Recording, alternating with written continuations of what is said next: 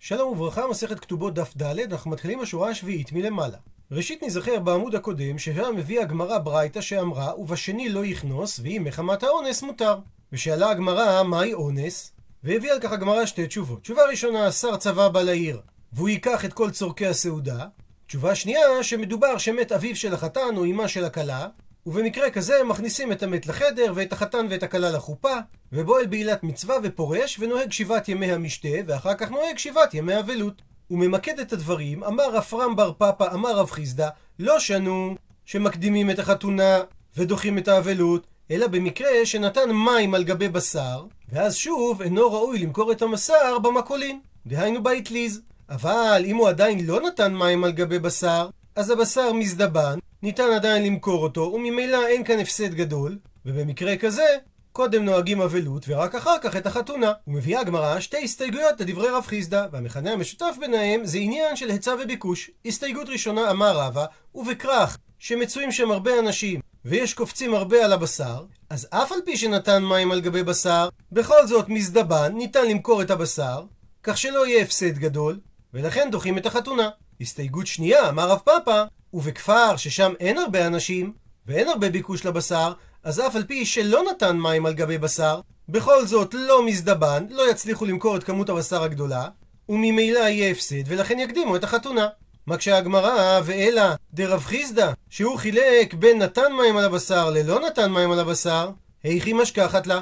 על איזה מציאות הוא דיבר? שהרי דבריו לא תופסים לא בכרך שיש הרבה אנשים, כך שאף על פי שנתן מים על גבי בשר מצליחים למכור את הבשר, ולא בכפר, שאף על פי שלא נתן מים על גבי בשר, לא מצליחים למכור את הבשר. עונה על כך אמר רב אשי, שרב חיסדא דיבר כגון במטה מחסיה, שזו עיירה שהייתה בבבל, דמפקה מכרך ומפקה מכפר, שהיא יוצאת מכלל כרך כי היא קטנה יותר ממנו, והיא יוצאת מכלל כפר כי היא גדולה יותר ממנו. ומביאה גמרא סייעתא, תניא כבתי דרב חיסדא, שנינו בברייתא כשיטתו של רב חיסדא, שאומרת הברייתא, הרי שהיה פיתו כבר אפויה וטבחו טבוח, דהיינו כבר שחטו את הבשר, ויינו מזוג, דהיינו כבר מהלו בו מים, ועכשיו המשפט שהוא הסייעתא לרב חיסדא, ונתן מים על גבי בשר, ואחרי כל ההכנות הללו, ומת אביו של חתן או אמה של כלה, מכניסים את המת לחדר ואת החתן ואת הכלה לחופה, ובועל בעילת מצווה ופורש. וממשיכה הברייתא, ונוהג שבעת ימי המשתה, ואחר כך נוהג שבעת ימי אבלות. וכל אותן הימים, דהיינו, גם בשבעת ימי המשתה, גם בשבעת ימי האבלות,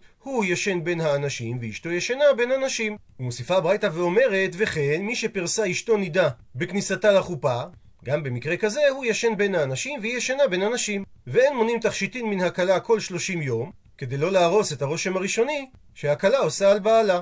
הוא מסיים את הברייתא בין כך ובין כך, דהיינו בין אם קרה אונס של אבלות או חופת נידה, בין אם לא קרה אונס ומדובר על נישואים רגילים, לא יבעול את הבעילה הראשונה, לא בערב שבת, מפני שעושה חבורה, והגמרא תדון על זה באריכות בדף ה', ולא במוצאי שבת, כמו שתסביר הגמרא בעמוד הקרוב. עד לכאן לשון הברייתא, אמר מר ציטוט מהברייתא, הוא ישן בין האנשים והיא ישנה בין הנשים. זאת אומרת שהם אסורים בתשמיש בשבעת ימי המשתה, למרות שזה נחשב עבורם כרגל. אומרת הגמרא, מסייע לי, הדבר מסייע לרבי יוחנן, דאמר רבי יוחנן, אף על פי שאמרו אין אבלות במועד. למרות זאת, אבל דברים של צנעה, שאינם ניכרים לבריות שהוא אבל בכך, בהם האבל כן נוהג. סייג את הברייתא, דרש רבי יוסף ברי בנו דרבה משמי דרבה אביו.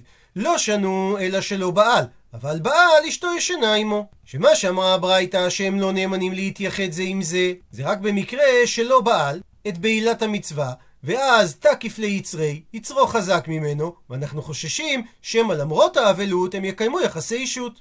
אבל אם הוא כבר בעל את בעילת המצווה, אז אין בעיה שאשתו תישן עמו. מקשה הגמרא על דברי רב יוסף, וההכה, והרי כאן בברייתא דבבעל עסקינן, שהרי הברייתא אמרה שבועל בעילת מצווה לפני קבורת המת, וקטני, וכתוב בברייתא, שאחריה בימלה, גם בשבעת ימי המשתה, גם בימי האבלות, הוא ישן בין האנשים וישנה בין הנשים. מתרצת הגמרא, כי כאמר, מה שאמר רבא, שאם הוא כבר בעל, אשתו ישנה עמו, הפרסה אשתו נידה. הוא דיבר על המקרה שאחרי הבעילה פרסה אשתו נידה, וכיוון שאיסור נידה זה איסור חמור, אז לא צריך להפריד את בני הזוג, כי הבעל מהימן שהוא לא יבוא לזלזל באיסור נידה שהוא איסור כרת. ממשיכה הגמרא ומקשה, הא וכן קטני. הרי הברייתא נקטה לשון של וכן מי שפרסה אשתו נידה, והגמרא מבינה בשלב הזה שהברייתא השוותה לחלוטין בין המקרה שהבעל אבל, ושם הרי מדובר שהוא כבר בעל, לבין המקרה שפרסה אשתו נידה. ואם כך, לא ניתן להעמיד את דברי רבא, שאם בעל אשתו ישנה עמו, במקרה של פרסה אשתו נידה. הפכנו דף, מתרצת הגמרא, אחי כאמר, כך צריך להסביר את הברייתא.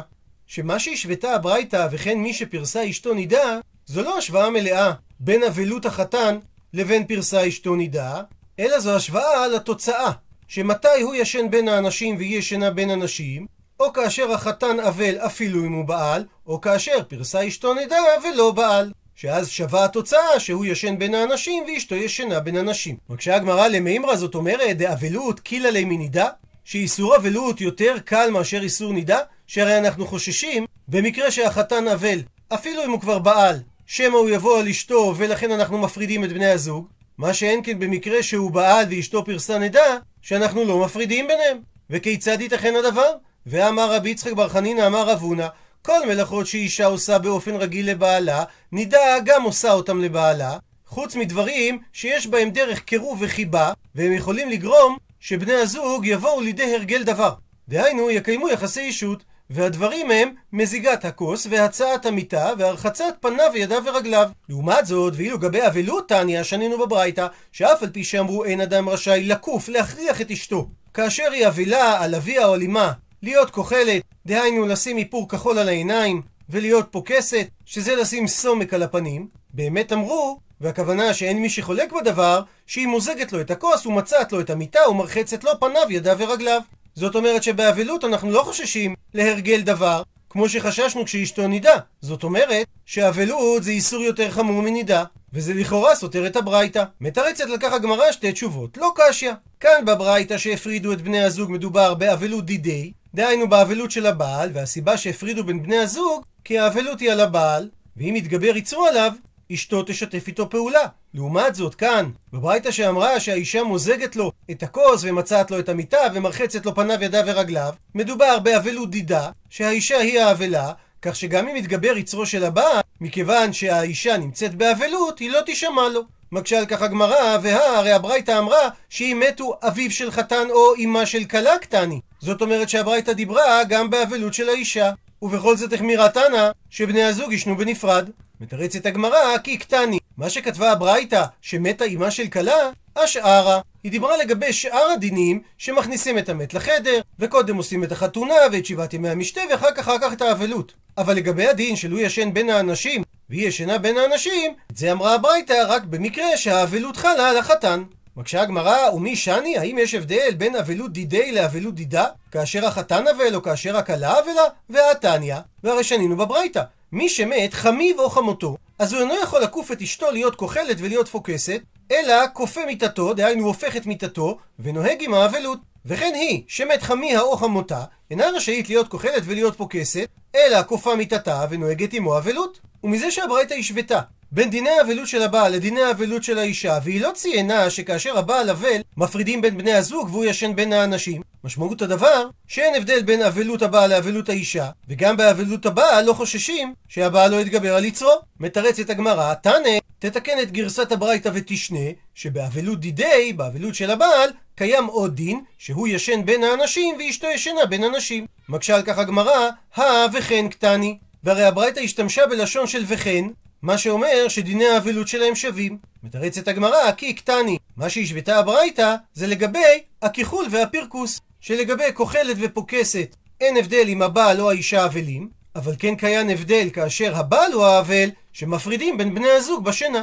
ממשיכה הגמרא ומקשה, והא אימו קטני. הברייתא נקטה לשון שהיא נוהגת עמו אבלות. מה אליו, האם אין הכוונה שהיא נמצאת עמו במיטה, ושגם כאשר הוא אבל, הוא מהימן שהוא לא יקיים איתה יחסי אישות, כי איסור אבלות הוא איסור חמור. מתרצת הגמרא שמשמעות המילה אמו זה לא שהיא אמו במיטה, אלא הכוונה שהיא אמו בבית. והטעם שהתירו את הדבר זה לא בגלל שהוא נאמן שהוא לא יקיים את היחסי אישות, אלא זה בכלל בא להשמיע לנו דין אחר, שאין דיני אבלות מוטלים על האישה כאשר מת חמיה או מתה חמותה, אלא בפניו של בעלה משום כבודו. ולחילופין, אין דיני אבלות מוטלים על הבעל כאשר מתו חמיו או חמותו, אלא כאשר אשתו נמצאת שם ולכבודה. וסייעת להסבר הזה הוא כדי אמר לרב לחיה ברי, הבן שלו, כשמת חמיו, באפה בפני אשתך נהוג אבלותה, דלא באפה, כשאשתך לא שם, לא תנהוג אבלותה.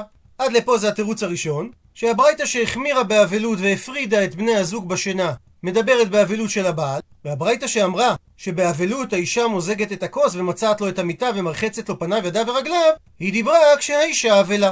תירוץ שני, רב אשי אמר, מיקא מדמית אבלותא דהכא לאבלותא דעלמא? איך אתה משווה בין אבלות שחלה על חתן וכלה לבין אבלות סטנדרטית? שאבלותא דעלמא, דהיינו אבלות רגילה, חמיר ולא עתי לזלזולי בי, היא ודאי איסור חמור, ואנשים לא יבואו לזלזל בה, לכן התירו לאישה למזוג את הכוס, להציע לו את המיטה ולהרחיץ לו פניו, ידיו ורגליו, כי לא חששו להרגל עבירה.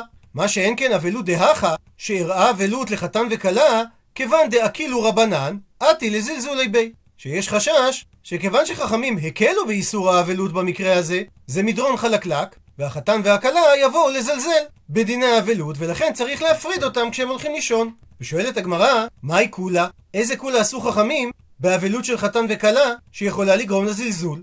אילי, מה אם תאמר שהכולה דקטני, שהרי אמרה הברייתא שהוא בועל בעילת מצווה ופורש, אבל הרי זה לא כולה, כי הטעם, הסיבה שהתירו את זה, משום דעדיין לא חל עליו אבלותא. שהרי יש מחלוקת בין רבי אליעזר ורבי יהושע במסכת מועד קטן, מתי מתחילים לחול דיני האבלות.